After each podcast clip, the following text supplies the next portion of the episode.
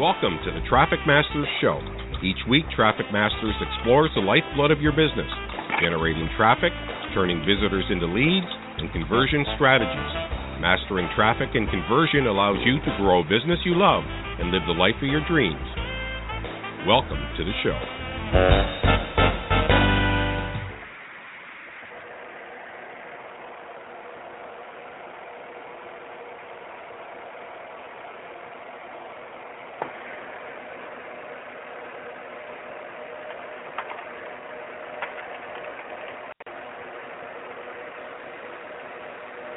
Well, sorry about that, everybody. That was interesting. I got connected, got the show started, and then it said we're having trouble with the connection to Blog Talk Radio. Goodbye, and hung me up. so, welcome everyone welcome to another episode of Traffic Masters here on Blog Talk Radio. I am your co-host, Gina Gaudio Graves, the dean and founder of Directions University at directionsuniversity.com and the co-founder of the all-new affiliate network for all niches, Divisio at D-U-V-I-S-I-O dot com. We have got a fantastic show lined up for everybody today. We have my co-host and co-founder in Divisio, Associate Dean at Directions University, Jack Humphrey. Hello, Jack. Hello. I love that new extra thing, that new extra divisio part. It just now I sound credentialed and and proper, and I've always wanted to be credentialed and proper. Oh, and it's so exciting what we're doing with Divisio. We're going to have to have a whole show around it one of these days soon to tell everybody about the cool stuff that Divisio has for them. Oh, absolutely. It's going to be, it is awesome. Yeah, definitely. We don't want to take Kurt's show though, because he he he came so far to be here today. he did, didn't he? want me to give him a little introduction? We'll get started. That'd be awesome. All right. Kurt Scholle is with us today on Traffic Masters Radio. Kurt's been building and marketing websites for nearly 20 years, and that's before we even invented websites, I think. Some of Web Asylum's clients are well known brands, and he's worked with hotels, eye doctors, public speakers, to name a few, and that really is just a few. He's focused on return on investment and blogs at website royguy.com. He has a new podcast coming out, and you can sign up to be notified at websitesuccesspodcast.com. Kurt is a private pilot, loves to cook, and donates his time to helping canine companions for independence. And he lives up there in the Chicago area. I did my best Pulaski voice there. Did that did that work, for? yeah, yeah, yeah. You sound like uh, Chicago born and bred right there. Uh, but it's an honor. It, it's an honor to be here today, and um, it's website ROI guy because I focus a lot on on ROI or return on investment. So, uh, but I'm, you know, you, you guys know, are legendary. I am Chicago born and bred, Kurt. All right. Yep. So we need to. You got another I native up there. I am Chicago born and bred, and I don't Where- resemble whereabouts? that voice at all, Jack. Arlington Heights. yeah, you didn't get down to the right parts of Chicago, I guess. Apparently not. Where well, that was all the generic Chicago, stuff. What's that? Where are you at in Chicago? About 40 miles west of the city, out near Aurora. Uh, Oh, I was. I was, My folks I are born- still up in Arlington Heights. yeah, yeah. No, it's that's a, a beautiful area. I was born in Elmhurst, and uh, we left in the third grade. My dad was uh, a teacher, and he accepted a job in Gary, Indiana, as a school principal, and eventually worked his way up to uh, being a principal and a superintendent. So we moved around a little bit, uh, you know, in my formative years. Um, and uh, lived in a, a number of places in the western suburbs, really, of, of Chicago. Uh, but my radio career took me to Rockford, Illinois, Peoria, Cincinnati, Milwaukee. Um, so I've had the the pleasure of, of getting around a little bit, and I'd still like to maybe experience Texas and New Mexico and Colorado, all different kinds of places. that's the beauty of being in this business. You know, you can you can live just about anywhere. Yep. Which is why I chose Richmond, Indiana, because I can live anywhere, and that's where I wanted to go. No, I was born here, so I I came back. Very Richmond, exotic place. Indiana, Richmond, Indiana, Richmond, Indiana is the place. yeah. I don't know. I don't know how I should feel about you knowing that little tune, but okay. Uh, yeah, it's a wonderful place. You stop here between uh some place exciting and another place exciting if you need to uh eat at Cracker Barrel. So that's pretty much what we do here. Oh, you have a Cracker Barrel. That's fantastic. Yeah, we're oh man, we have a Red Lobster now. You we are big time. So don't mess with Richmond or Texas. That's right. Yeah, I went I went from Chicago to New Mexico um in a blind terror fleeing from the cold. And uh once we had a winter that was so bad that uh firemen were putting out a fire and when they were done they had icicles coming off their beards and their yeah. helmets and their noses and I'm like that's the kind of thing you step outside uh right in Lincoln Park right on the lake effect area and uh, you just go right back in the house. I mean you're already freezing by the time you get back in the house. It was so we went to New Mexico from there. It was interesting that you brought up New Mexico. Anyway, I've, I've always so liked like the Southwest, and it's uh, oh yeah, it's it's, beautiful. That's kind of nice, but I I want to move because I am just really getting tired of the winters. But we didn't get on here today to talk about the weather. yeah, why not? The radio is a lot cheaper now than it used to be, so we can afford to spend a little minute on weather if we want. Um, well, but that was all. That was all the weather gen- forecast, right? Yeah, absolutely. That's what everybody thought my Friday traffic report was all about. They thought it was about the traffic and and weather and things like that. And I even put a little uh helicopter uh in the background on my uh podcast back then just to play along with it because everybody was tuning in. Well, it's the Friday traffic report. Well, and that and that's how I became aware of you. I used to love the Friday traffic report, and I was wondering the other day, how long has it been since that was on? Oh man, uh many podcasts ago after that I had website chats and then uh That's right. I moved Friday Traffic Report all over to jackhumphrey.com, uh, and now I do Traffic Masters. And boy, it was a lot of generations of ideas ago, but it was Yeah. the beginning. I was one of the first internet marketers to to blog, and uh, and take Google at their word. Take care of your people, and we'll take care of you. And I was like, bull. And I'm, I'll prove it. I'll take care of my people. You watch. And I took care of my people. Gave them the stuff they wanted, the content that they wanted, and Google did rank me very, very well. And I'm like, hey guys, come over. And that's when a lot of the rest of the internet marketing community came over to blogging as they were saying, I like my HTML and you know my uh front page design sites and everything else everybody was like you're stupid for blogging. Only little girls do that to talk about their high school crushes. You don't you blog.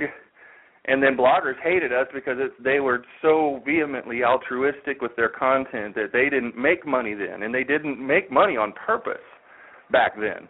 They thought it was counter to everything you know and people Yeah. who grew up with the huffington post and everything else can't even believe their what, what they're hearing but That's that's right. the way it used to be No, So, I was a yeah. uh, a faithful listener back in the day. I uh, that's how I became aware of you. Well, very cool. So we've been around a little while. What are you What are you most excited about today? I always do the introduction, and I'm like, yeah, that's the stuff. That's okay. That's the background. But what are you working on right now that, uh, you know, traffic stuff or website stuff or client work or whatever you're doing right now, you're most excited about? Tell us about that. Well, I've been in I've been in business almost 20 years uh, after a fairly long career in radio.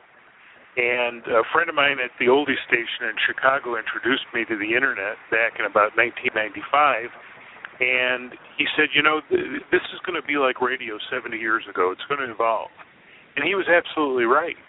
Um, it has evolved. I mean, even just with the Web 2.0 stuff that's come around in the last, what, 12, 15 years, something like that.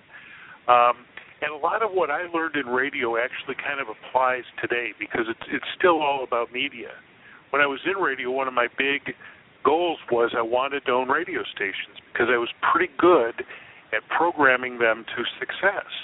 And then the internet came along, and it you know really isn't uh, doesn't require the massive investment that it takes nowadays to have a broadcast facility, including you know antennas and FCC uh, cooperation and and all of that sort of thing. Um, but we did start out building websites. We started out very small. We got big in a in a, a chamber of commerce here in in Downers Grove, Illinois, and that led to a steady stream of work over a period of time, uh, we started doing bigger projects that my partner couldn't really handle, and I was partnering with another firm in, in the Naperville area. And uh, he decided to go back into radio, and I really wanted to get very good at what does it take to have uh, successful websites, in part because I thought that was a key to selling websites. If I could prove to people that their investment in a new website would pay off, then I thought that gave me a slight edge for um, you know selling websites, and so I uh, got very involved with you know the, the idea of, of return on investment. I would say to people, you know, if I were you thinking about you know building a website, I would be asking myself the question: If I give this guy a dollar uh, to build my website, when do I get my dollar back? And I think that's still true today, regardless of of who you are and where you are is is thinking about the return on investment. And I think that's a big mistake, frankly, that people uh, don't uh, make with their website. Rather, um, is that they they really don't have a plan and they're not monitoring what they're doing and they're not uh, revising their strategy or their tactics based on the results that they get. And uh, so over the years, yeah. we've built a larger and larger uh, web uh, presence, uh, building websites. We've done work for the Department of Veterans Affairs. We've done work for Sprint. We've done work for uh, the hospitality industry, for eye doctors, people like that. And um, but the, you know, there's a lot of people who have smaller websites that really can't afford our services. And maybe coming from a an education background, I decided that I wanted to try and help people. So I've been speaking. I have uh, courses and products that I have sold, you know, to to try and help uh, those people. And I I enjoy working on that. I mean, I you know, it's great to have a big client, but I think it's fun when uh, you know you can reach out to somebody and help them out, and they see a little bit of a benefit. So what's going on today? Absolutely WordPress. Um, I think anybody can build a presence using WordPress. I really don't understand you know some of the other uh, web platforms that that people are using, like Drupal and stuff like that. I think you know there's some people who've been very successful with that, but I think WordPress is loved by by Google. It's easy to manage. You got some great plugins, and it's relatively inexpensive to build a, a web presence. So uh, I'm I'm kind of excited about about WordPress and making small to mid-sized uh, websites more profitable and easier to manage. Well, I didn't. I may correct me. I know you keep this keep up on this too. I think I saw something where WordPress just went over 60% of all of the websites that are CRMs that are database driven, uh, easy to um, manage uh, websites. I think it went into 60%. Is that right? It's been over 50 for a while. I just didn't I don't it, know if I could believe funny. my eyes because that's huge. It, it it's funny that you mentioned that because I've been revising or working on a product, um, and I had I was repurposing some content that said that now you know 50% or more websites nowadays are built on the WordPress platform, and I was just thinking maybe the day before yesterday. I wonder what that number is now. So I believe you that that 60% is probably about right. Yeah, well, yeah, and I just uh, I just talked to somebody yesterday who uh, was looking at a Drupal site that was thinking about getting uh, uh, looking to buy and was like, "What am I going to do with this site? It's a Drupal site, and should I change it and all that?" And I'm like, "And people are still running into places, things like that." I mean, the the reason that it's so popular is because it's so popular.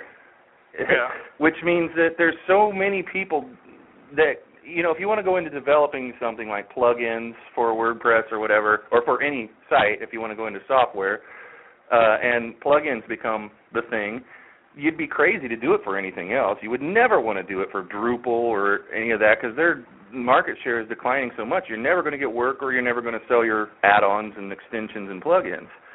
And uh, like you can at WordPress, so they have all the developers' attention in the world, and uh, and I, you know, and I have to go through that. It's 20, almost 2016. You know, half a year, it's going to be 2016 and uh, we still have to talk to people about stuff like that, which amazes me. And it's like, what have I said over the years that have just gone completely over people's heads? Yeah. Because I was over the WordPress debate uh, ten years ago. Literally ten years ago, I was, and it didn't have the market share that it does now. But I could see the writing on the wall. It was very, very clear. If anybody can come online and start publishing immediately, and uh, do it completely themselves. They, they might not do a nice job. Their SEO for their site might be to- horrible, and their design might not be any better than the template that they installed. But they can install WordPress, and then they came out with services like GoDaddy and everybody else, where WordPress, you know, you just push push a button and it would just be loaded as your yeah. uh, default uh, CMS. So, yeah, that's it's pretty cool. It's pretty neat the I way don't, the world's in go ahead. Well, I was just going to say I don't I don't want to you know upset anybody by by saying it, but I mean there are a lot of people who think that just because they can log in and and build a website that that it's going to be successful. And to your point, you talked about the idea of of uh, SEO and you know content that's going to attract people and how do you yeah. uh, get people to actually uh, do uh, you know, participate in some sort of call to action or goal that you have on the website or some funnel that you build. Um, I was working with a convention and visitors bureau in uh, Illinois a year or so ago, and I don't remember the numbers, but one of the things that they were talking about was they wanted to uh, get off a proprietary platform that they were on and into something else, and so they said, well, you know, what what percentage of websites are on uh, WordPress, and I I don't remember, and and then Drupal and all the others, and I don't remember the exact numbers, but I did come across the same kinds of numbers that you were talking about. Uh, that there is a good installed base, that that WordPress is pretty well supported, and some of the others aren't. And I know there's some people who are uh, really loyal to Drupal, and and and that's great. But I just don't. Maybe I'm just not hanging out in the right neighborhoods, but I just don't see people talking about successful websites that are built on some of these other platforms, and uh, and that includes site builders. We can talk about that too if you want to, but I think uh, WordPress really uh, fits the needs for a lot of people. And you have a very good point. Like anybody can technically learn very quickly how to te- just set up a WordPress site, but then we didn't talk about success. Like success is a whole different thing. The point is, for me at least, that you have a system set up and and get expert help. Uh, if you've never done it before, ask yourself why do I want to even take this little amount of time to learn to do this when I know that I'm going to have to get help after I get it set up or after I get it installed. It's still going to need somebody who's been around a while who can, you know, cheat me forward to where I need to be right now, and I don't want to have to do the learning to set it all up, set up the SEO plugins and set up all the other stuff and make sure that it's done right because most people come online and start a business to do something that they're an expert at, you know, or sell products that uh, they want to sell. And they didn't come on to become programmers or uh, anything else. But I see so many people all these years, uh, you know, a, a lot of people have come by that have uh, turned into that kind of person. Whatever business they thought they were going to do, they fell in love with. Um, they just had enough geek in them to fall in love with uh, the process itself, and then going and helping other people.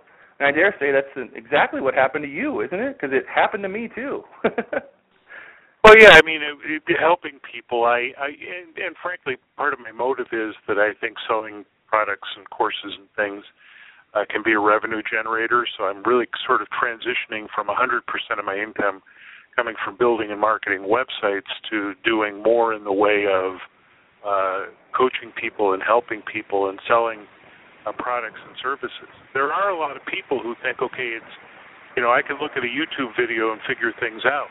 I remember uh, 15 years ago, maybe somebody saying, uh, "Well, we don't we don't need your services, Kurt, because after all, the vice president's son is coming home from college this summer, and he's going to build our oh, website. God. And Man, like, how many well, times have you heard that. this coming home from college story? That is amazing. I keep it keeps coming up, but it's yeah, true. and I it's mean, it's still happening. yeah, Yeah. it, it's absolutely so. And I tell people all the time. I said, "Well, that's great because it has nothing to do with whether or not anyone's going to actually be able to access your information and or contact you." My other favorite thing is how many people do you contact and they say something like, "I've never sold anything off my website." And then you try to explain to them that's because there's nothing to buy on their website. Yeah, there's there's And they it's have not no call something to you action. figure you're going to have to explain, but yet there it is. Yeah. Mhm. Yeah. It's Well, very and pe- it, it's frustrating for them and for us because they really do not get that connection. Yeah. Even though Yeah. they're smart business people, they really aren't making the connection that what they do in person has to happen on the website. Yeah. It's like I tell them if you locked the door if you what if your front door only opened halfway? You know. And people Or had a hard time getting in the all? front door. Right. Or I at said, all. Would you fix that? Would you fix that? You know? How fast Yeah. would you fix that door? And they're like immediately. It's like that's Well, kind of what's happening. Yeah, it's very hard for them all- to get I'm sorry. Go ahead. go ahead. I was Um, just going to yeah, say you you see it in all forms of marketing also, right? I was I was at a um at a conference, a social media conference, and, and one of the well-respected guys in hospitality social media was presenting, and I was sitting at a big table in a in a, in a banquet hall at a at a pretty big hotel, uh, and there were uh, people from two different hotels, one to my left and one to my right, and the and the one gal was saying that um, they outsource all of their social media, and I've seen a lot of social media that you know is is not good. But the thing that she said that I've repeated any number of times in some of my speaking presentations and stuff, she said she went on to say, "But we could take it over if we wanted to, because after all, we have the passwords." And I'm like hmm. thinking, no, you you just don't understand. I mean, that's like me saying, you know, I'm I'm pretty handy around the kitchen. I could serve dinner for 500 people in this banquet hall because, after all, I know how to turn on the oven. Yeah. And I Yeah. just, Absolutely. I, no disrespect to the do-it-yourselfers, but Yeah. You know, a pro job is a pro job. Yeah. Well, and, luckily, and it's you know, one of the things to things use professionals as well, don't you think that that's really a challenge? Is is how do you integrate the people in their company that can do stuff, and and help people understand why they need to use professionals and when. I think sometimes that's uh, a product of how much budget is available. The smaller the client, and that's part of the reason I don't do websites for smaller clients anymore, is that they just don't have the capital that they need to do that they need for a really good job. Uh, so I, if I can help them by doing group coaching or selling a product or something along those lines, then that then that's the way. But you know, I had a, a friend of mine um, is a marketer, and and uh, he and I were talking a couple of years ago, and he said, uh, you, you know, we're talking about business, and we're intimately aware of each other's business, and he said, I'm just going to focus on on businesses that are doing ten to forty million dollars a year, and I'm not going to really pay much attention to you know businesses and small corporations that do less than that. And I and so I talked to him uh, a month or so later, and I said, well, how's that working out for you? And he said, it's amazing. He said, you know, if I say, well, you know, that's going to be seven thousand dollars, that's going to be three thousand dollars a month, nobody bats an eye. And so, you know, you're earning more money for the same amount of hours, probably, uh, and you've you've got less price resistance. And I think any web developer or anybody who has a business, whether it's online or not, needs to be thinking about target personas and who are the people who are going to be most likely to buy your services, but the other people who are not going to object to the price. So I think it's very important. You know, some people call them avatars, some people call them target personas, but I think they have a very good understanding of of who your prospects are. is is something that's very valuable and and something that uh, you know a lot of people don't do. So he did better. And then I remember talking to him a month or so later, and he said, "You know what?" He said, "I'm just going to double the the price of all of my packages." So his two thousand dollar a month package became four. His uh, three thousand dollar package became six. And so we were talking several months later, and I said, "How'd that work out for you?" And he said, "Not one person, not one person, argued with me on the price or complained about about the price." I said, "That's fantastic. So you, in essence, just doubled your business by deciding what your packages were. He, he was he's always a big proponent of packages. So he would he would talk Mhm. about um, you know what what you have to offer people, and so he put together something that was obviously attractive to people, and the people who would have been willing to to buy it for two thousand dollars a month, you know, were happy to buy it for four thousand dollars a month. I think there's a lesson there. Yeah. Well, there's also a lesson to um, people starting out. In in you know, if if if you have any illusions about why a company wouldn't bat an eye, and and and it's really not business mature to say, well, it's because they're rich. It's because they're forty and sixty million dollar a year companies or whatever. You're missing the point if that's the only conclusion you draw from it. It's not that they're now spending money because they have it. Their company culture and every successful company's culture was not to first build the company to start making money.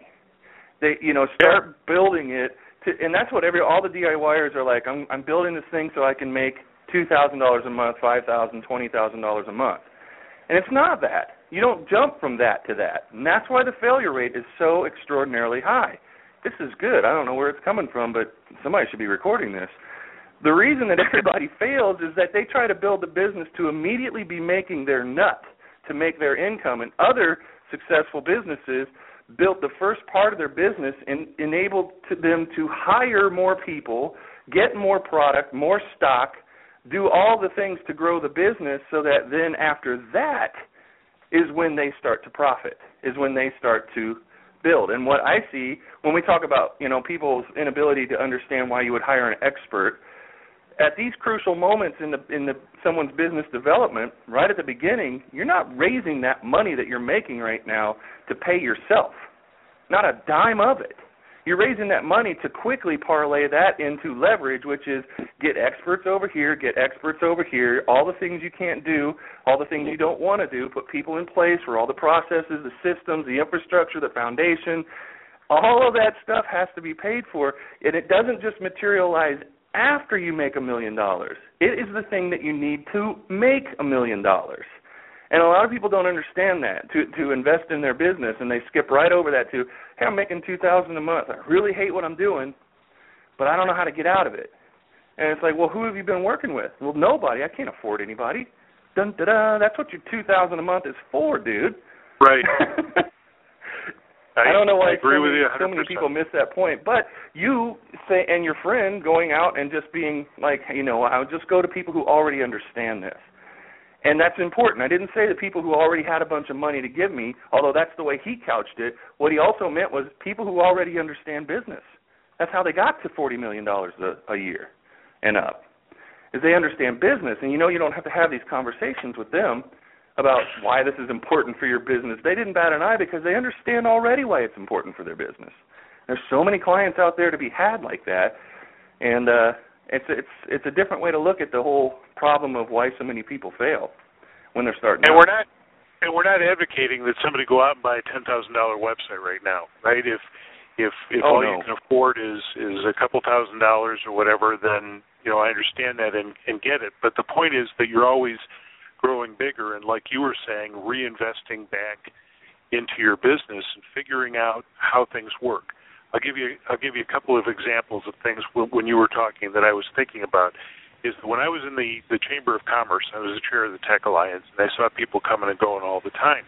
And there were a lot of guys who've been workforce managed out of large companies like Tellabs and and uh, Bell Labs and you know some of the tech companies Mhm. along the I-88 corridor in the Chicago area. And these were guys who said, "I can't find a job." Unfortunately, a lot of these guys were you know up there 50, in their 50s or whatever, I can't find a job, so I'm going to start a company and I'm going to, you know, in essence, work for myself. Well, that's sort of a recipe for disaster because you know you don't have an idea of how you're going to build the company, how you're going to price your services, uh, what you have to do to comply maybe with state laws or registration with the state or something or other.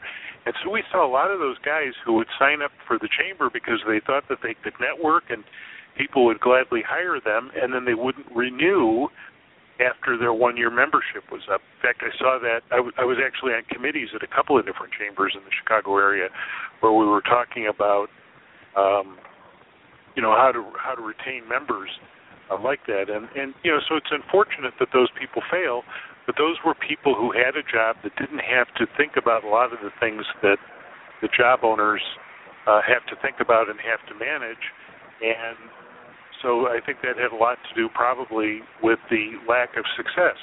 On the other hand, there were small business guys. I was our, our son goes to the University of Illinois, and we were driving back on I-57 a couple of months ago after visiting him for Mom's weekend or whatever. And uh, it was interesting because at every little exit along I-57, most of the exits were very small towns, right? Towns that looked like they might have two, three, four thousand people in them.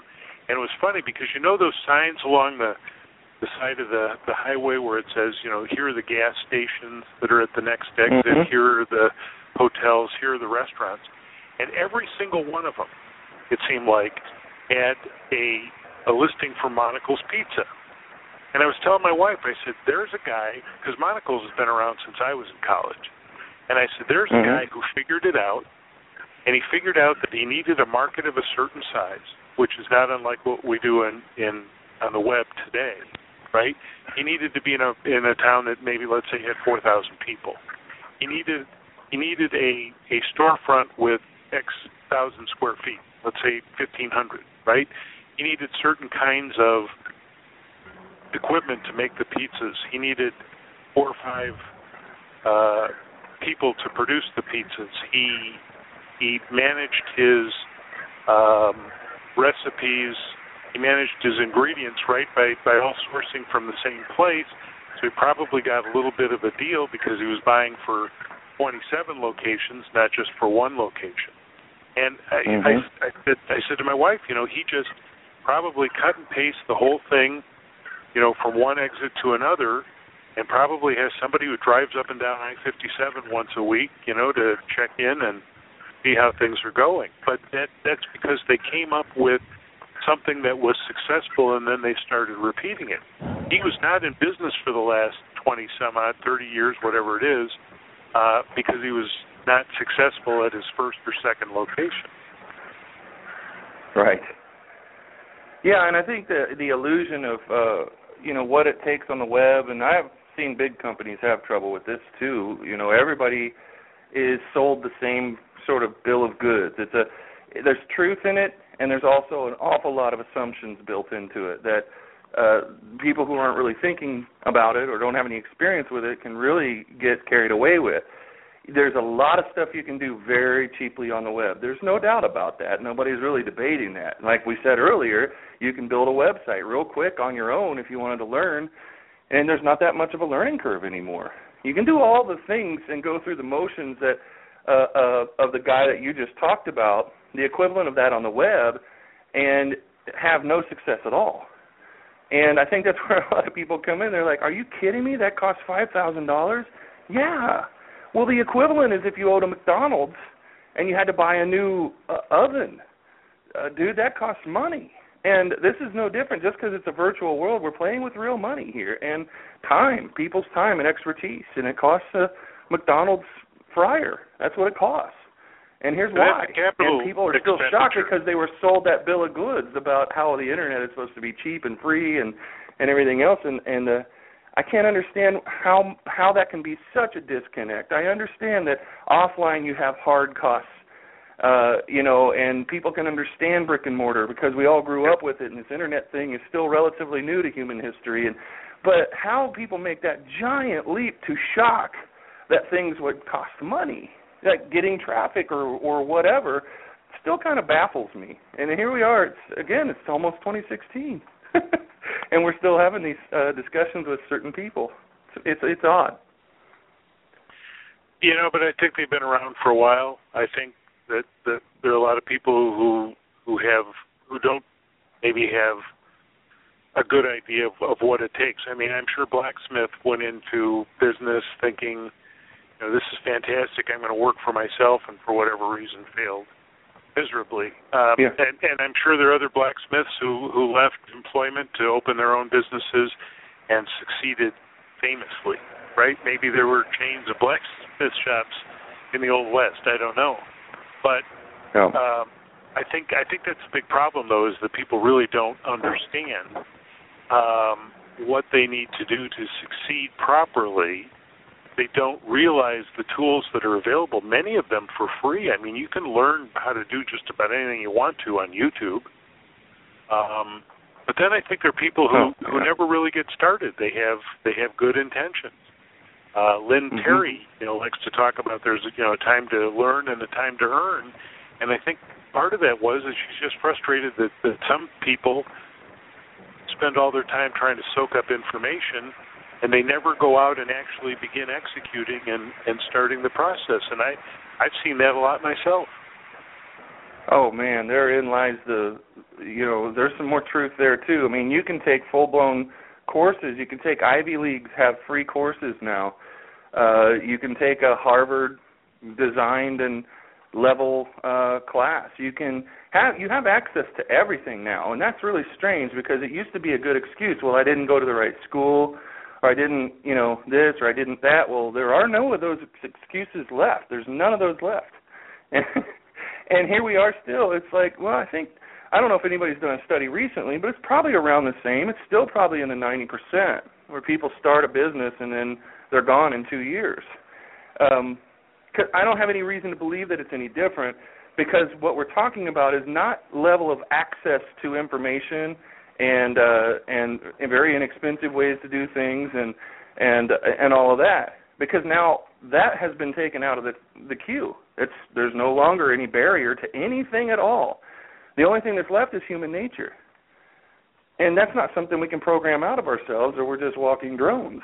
So it really comes down to that right? It's a success mindset. And then now that's i think that's also why mindset stuff has taken off like crazy over the last 10 years is there's so many people like me and you uh but when I was when I was doing blog success and content desk, I'm like, here it is.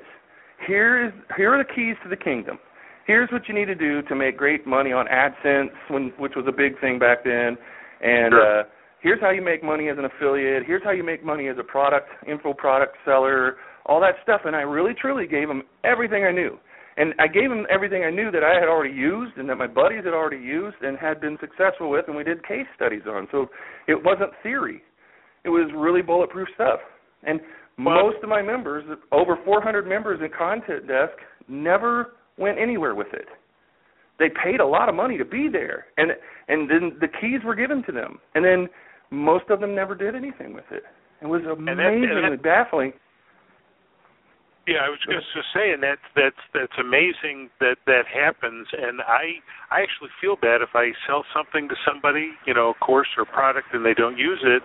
I feel like maybe I should give them a a refund or something, right? But you you can't you can't.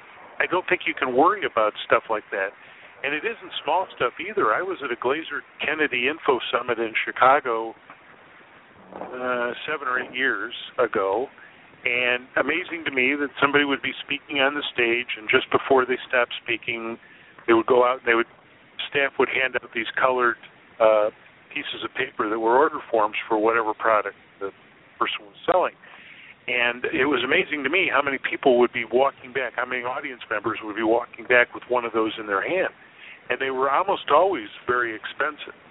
And so I remember sitting down to have lunch, and you know, it was sort of one of these things where you pick up a brown bag and you go sit at a table, and there might be six other people sitting at the table. And so I struck up a conversation with a w- woman next to me, and I said, "Did you see whatever it was?" And she said, "Oh yeah." She said, "In fact, I bought that product last year." And I said, "Really?" And I, I think it was a two thousand dollar product, or twenty five hundred dollars maybe. And I said, uh, "Really?" I said, "How'd that work out? Well, how'd that work out for you?" And she said, I don't know. It's it's sitting on my shelf in my office. Yeah. And I'm thinking, you invested twenty five hundred dollars, and you never even. She never even opened it up. She said it was still sealed in the cellophane. So that's Wow. that to me is somebody who's not going to succeed because they are not managing their assets properly. If you decide to invest in a product or in training or something along those lines, you should make sure that you have the time uh, and the resources available to actually, I think, go through that. And that's whether you buy a twenty-five hundred dollar product or a two hundred and fifty dollar product, or you're trying to learn something just by watching various YouTube channels. But people don't they do have that. ob- Yeah. yeah, they've obviously have not worked with Jack and Gina. Um, well, and I, I also say Because that the they- uh, they're really good at at at you know, like checking in to see how people are actually doing stuff, which I gotta say is fairly rare as far as I'm concerned in terms of you know people that are selling programs are usually more, right. more interested in selling you the next program, kind of counting on you not doing the one that they're teaching. Well, it's But because we, we aren't scared of the answer. We're- We're not scared of them saying I didn't get it done. We welcome it. We want to know Yeah. if they didn't get it done so we can help them get it done. And Right, yeah. it's usually the 800 pound gorilla in the room that everybody doesn't want to talk about because then the product owners or the consultants start to think people are going to think that their training or their consulting is bad and it doesn't work. So we don't want to bring it up. We don't want to give everybody a little, hey, how's everybody doing? Fill out this form. Tell us where you are in the lessons. Tell us where you are in your progress. Because if everybody starts hearing that, and this is group coaching, right? So if everybody's invited to do that, uh, then they think it's going to reflect on them that people aren't getting their stuff done. We, on the other hand, we know that it's really we know people struggle. We know what they really want to do, and and we know that everybody, including us, needs an accountability partner. and so, along with all of our consulting comes accountability. And we when we started out that way, and everybody knows now it's human nature to get slowed down, to have life happen, all of that kind of stuff. But nobody's allowed to sit in the dark corner and hide from the you know some, the, the all-seeing eye of accountability, right? Not in our group. You can't do that. And it helps people just know that you know to, to remember why they came in in the first place or why they bought a product in the first place. Yep. The other thing I would add to what you you were saying, Kurt, was if you're going to buy a product or a service, the question that you need to ask yourself over anything else, in my opinion, is am I willing to follow this blindly and not put any of my own creativity or imagination or twists or anything unless when that person says get creative or use your intuition here. But other than that, follow it completely blindly. And it, and and there's your answer as to whether or not you need to buy that next product. You have to ask questions about what are you willing to do to make what this person is talking about a reality. And are they trustworthy enough that you feel like you could put a blindfold on and walk across a log over a dangerous river just following the sound of their voice? That sounds really, really overly dramatic, but that will cut down on millions and millions of dollars of wasted purchases. if if a lot of people started doing that, then they would be honest with themselves right at the point of purchase and go, "No, I'm not going to do that. I don't feel it with this person. I don't feel it with this product that I would actually do that. I'm only to be honest, I'm only buying this out of curiosity or I'm only buying this because it I'm buying what it sounds like the outcome would be if I actually used it. Like when people buy lottery tickets. You know, they just keep buying them. They know they're never going to win, but they want to as they're holding that ticket in their pocket feel what it's like.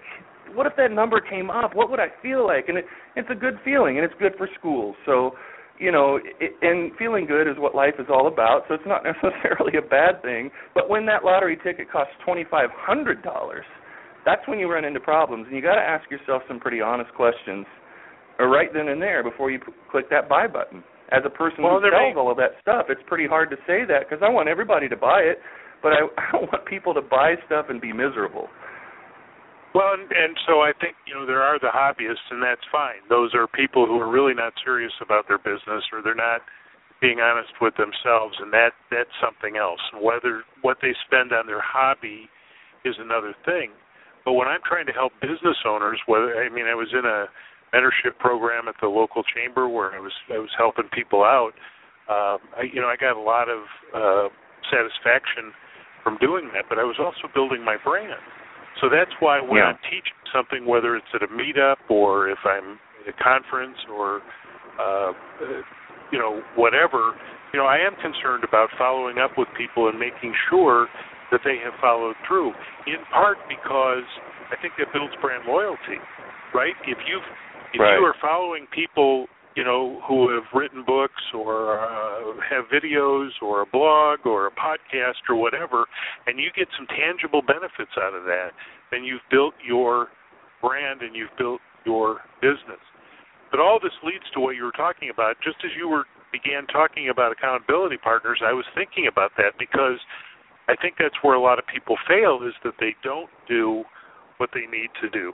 And I've got an awesome accountability partner, and she kicks my butt, and that's fine. and every now and then she'll say, "Oh, well, you know, I'm sorry. Maybe you didn't want to hear that." And I say, "No, no, no, no. I just, you know, fire away. You're not going to offend me because you may have identified something that, you know, I really need to work on." And so, I mm-hmm. think all successful people will take, you know, some of that feedback. Uh, but I, I, lo- I really love your idea that an accountability partner can help get things uh, and and to your benefit. And so, a lot of people who are just doing it uh, by themselves, that's part of them. They're operating in a vacuum. And also for these do-yourself, one of the things that I teach in my courses, even if you know Photoshop, don't do your own graphics. Use that knowledge to hire right. somebody who can, who you know does it on a better on a, on a, on a on a uh, you know more regular basis may have better skills than you have. But as a website manager, you really shouldn't be doing that.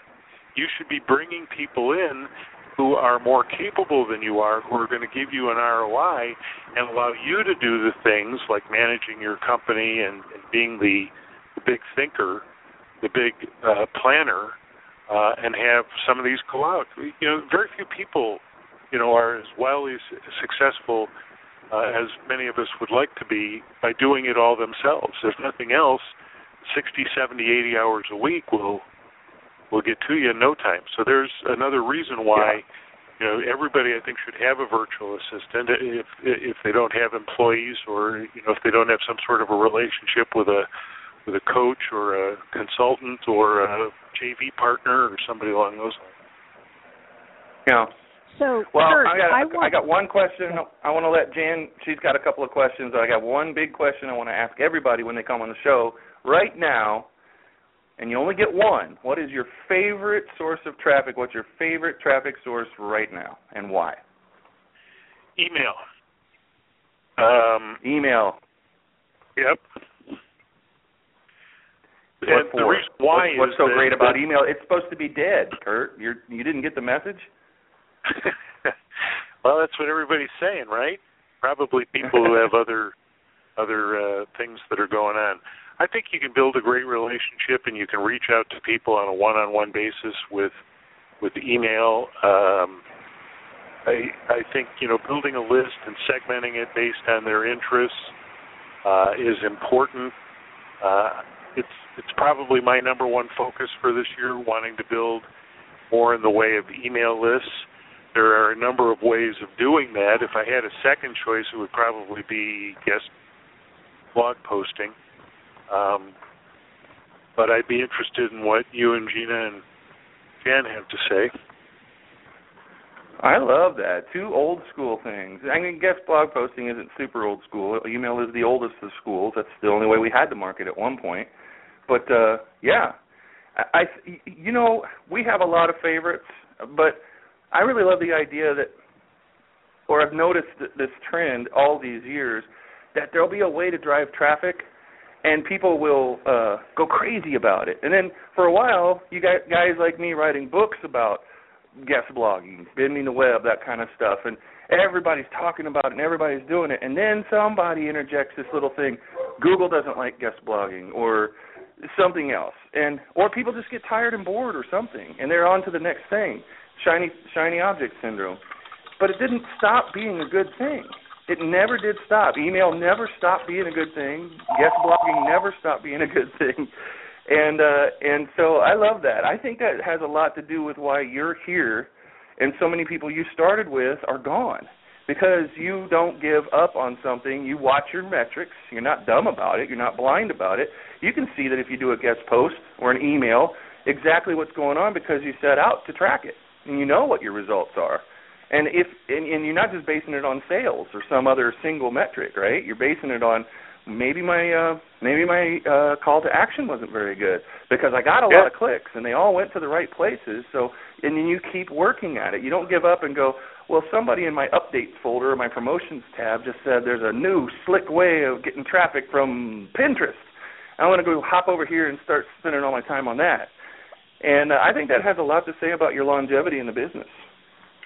Well, thank you for that, and I but but I think the approach too is, uh, and you know, we had a couple of gals in our marketing department that that studied a lot of this, worked with clients, and just because uh, email works for me or works for you doesn't mean that anybody listening to this radio program today is going to benefit from it. I think what you need to do is try a couple of things. Don't try five things at once. Try one, maybe two things, and then keep trying to beat the results. Uh, you know, yeah. I, there there are some people who are apparently doing very very well with Pinterest. I've dabbled in it a little bit. I hope to do better with it. Um, but you know, some people are buying solo ads. Some people are buying banners. I mean, you know, banners all but died a, a couple of years ago, and and they still don't have a great click through rate. But at least you know some people are leveraging them. Maybe even direct mail. Right? There are a lot of people who send out postcards and do very well. So I think if anybody wants to take away from this is try and figure out what a lot of people are doing, especially your competitors, and then pick one or two that that you think you could do successfully and affordably, and just start testing one or two things. But you know, for somebody to Yeah. say, "Oh well, you know, I tried Facebook ads, it didn't work," you know, Facebook ads don't work. Horse hockey, that you know, that's Yeah. I mean, a lot of people are making them work. But maybe you're not doing it right, and maybe that is again a reason why you should have some kind of a partner or another supplier who's doing that for you. I want to jump in with my favorite thing as well. Traffic isn't really what I'm looking for. While we need traffic, we only need traffic because we want conversion. What I really look for is conversion. And for me, that means doing integration marketing. It's a very specific kind of joint venture. But the conversions are so high from it that you don't need loads of traffic with it because you just get conversion. And to me, that's leverage. You don't have to work as hard that way. So you're talking about warm traffic versus cold traffic, and I don't know if everybody on this call knows the difference, but you bring up a very good point, and that is what is the quality of the traffic that you are attracting? Yeah. Exactly. What's the most purest source? So everybody goes out and gets water in- in a bottle, and they read the label, and it comes from the artesian wells of you know, I mean, they buy that stuff in the store all the time, and then they go to their business and they drink out of a dirty toilet. Uh, that doesn't have anything in it, right? And it doesn't. Oh God, Jan's gonna have a heyday with that meme. Um, but that's what people are doing all the time when they come online. They're drinking out of that bottle of artesian water that's sourced from the most purest mountain streams, and then they're going out to their they're just taking traffic from anywhere, and they're they're taking traffic for the sake of traffic. They're going out and just getting anybody and everybody because everybody in the world should be buying their product, right? Which is another thing. Well, I think we have a lot of cans of worms open there. We're just going to have to leave them open because Jan has a question, at least one question we can get in from Jan. Sorry, I monopolized That's all the time okay. today, Jan. That's all right. I got it because it's the same thing. It's it's the frustrating part to me is that these are smart business people, or they wouldn't be in business ever. They would go out of business immediately. However, they somehow get online and act completely differently than they would in person. hmm You know, and Yeah, so like they're all in Vegas. yeah, I mean, yeah, it's like it, it's really it's it's it's a like a an amnesic thing that happens. Um, so, Kurt, when we were talking, you had mentioned using meetups. Um, how is that working? Because I always love the blend of offline online because many many people use that. Well, and I, and I was just interviewed by David Perdue over at NAMS uh, talking about networking with meetups. Um, that's something that I always wanted to try. Uh, a guy that I used to uh, go to a meetup never showed up half the time. He stepped down, I stepped up, uh, and I came up with a with a solution that worked very well. In part because I I put together programming that I thought would be of interest to my target market, and um, uh, and so they could see what was coming up, at, you know, on a monthly basis for the next three or four months. It has worked out well. Early on, my wife would say, you know, is this really a good use of your time? I mean, how much money have you made? And I hadn't made any, but it was it was good because I was using it as a as a laboratory for a course that I was putting together. Because I would I would present in essence a, a lesson from the course, and it was giving me real time feedback. But then Priceless. a woman said, "I need, uh, you know, I'd, I'd like to pick your brain. Can I buy you a beer and give you fifty bucks for an hour of your time?" And I did. And then somebody else uh, paid me four hundred dollars to do some stuff, and then somebody else paid me three fifty, and then there was there was a four thousand dollar uh, client in there at one point, and I, I've got another one uh, that just recently came came online that's that's worth uh, north of ten thousand dollars. Um, so, but, but I've been working it right. I've been asking people, what do you like about this? I've built up these meetups. I took another meetup over that was averaging 15 people a month, and we've had 40 or more attend some of these other meetups. So again, you have to figure out what does your target audience want and give it to them, and then give them an offer where they will say, you know, they say people will buy from you if they know you, like you, and trust you. Well, if you organize a meetup, or even if you just attend and you do some networking, people are going to become aware of you, and it gives you an opportunity for a face-to-face, um, face-to-face meeting. By the way, I had a, a, a networking expert on a meetup a month or so ago, and I blogged about it at website roiguy.com. Uh, it's four or five blog posts back but he had some really interesting stuff about uh, networking uh, that I had never heard of before, right? And I've been going to Chamber of Commerce meetings and stuff for 30 years or more. So if you go to website roiguy.com and, and look for the uh, blog post on networking, I think you'll find some valuable stuff. There's also a link in there to another blog Who post that I wrote four years ago. What's that? Who was the interview? Uh, the, the guy's name is David Ritter. He's uh, with Network Chicago, and and he's uh, doing a. Um, there's a, apparently like Network Phoenix, I think, is what it's based on, and he really liked the idea, and he made a deal with the guy that he would uh, prove prove the concept in Chicago, and if it worked out, then they're going to go out and promote this to you know other metropolitan areas in the Chicago area. But uh, David Ritter was there with uh, an excellent presentation, and um, uh, so I, I took extensive notes, and I told him that I was going to uh, blog about it. And the interesting thing is that he's he's linked to it from his newsletter. He has uh, talked about it in other forums and stuff, and and so the traffic to that particular blog post uh, went went through the roof, and you can see it at website roiguy.com. Did that answer your question, Another Jen? great traffic strategy. Yeah, that was awesome Yeah. because you know Marion was talking about that as well about how she really built up a a following in person that translated into not only work for her but into some online um, groups as well. So that was a great tie-in. Thanks. And like I like to say, Kurt, you know, networking in the long run, it really has been the number one biggest thing that that has grown my business all the years I've been in business. But it's definitely not a make money quick kind of a strategy. It's a make money slow kind of a strategy. But in the end, if you use that along with some of the other things you've been sharing today, it really will build long-term stable growth and be much bigger than anything else I think you could do. That's one of the points that David Ritter made was that sometimes it takes a little bit longer and that people should stay with it a little bit more. we're out of time, I know, and there's another story that I could tell maybe another time.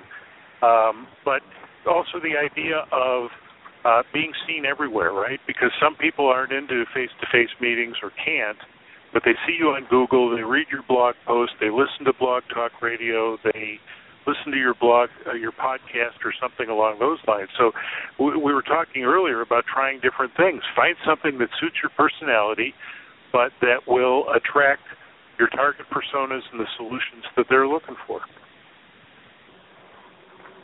That's awesome. Awesome. Well, thank you so much for being here, Kurt. We really, what a great show. You guys did a great job.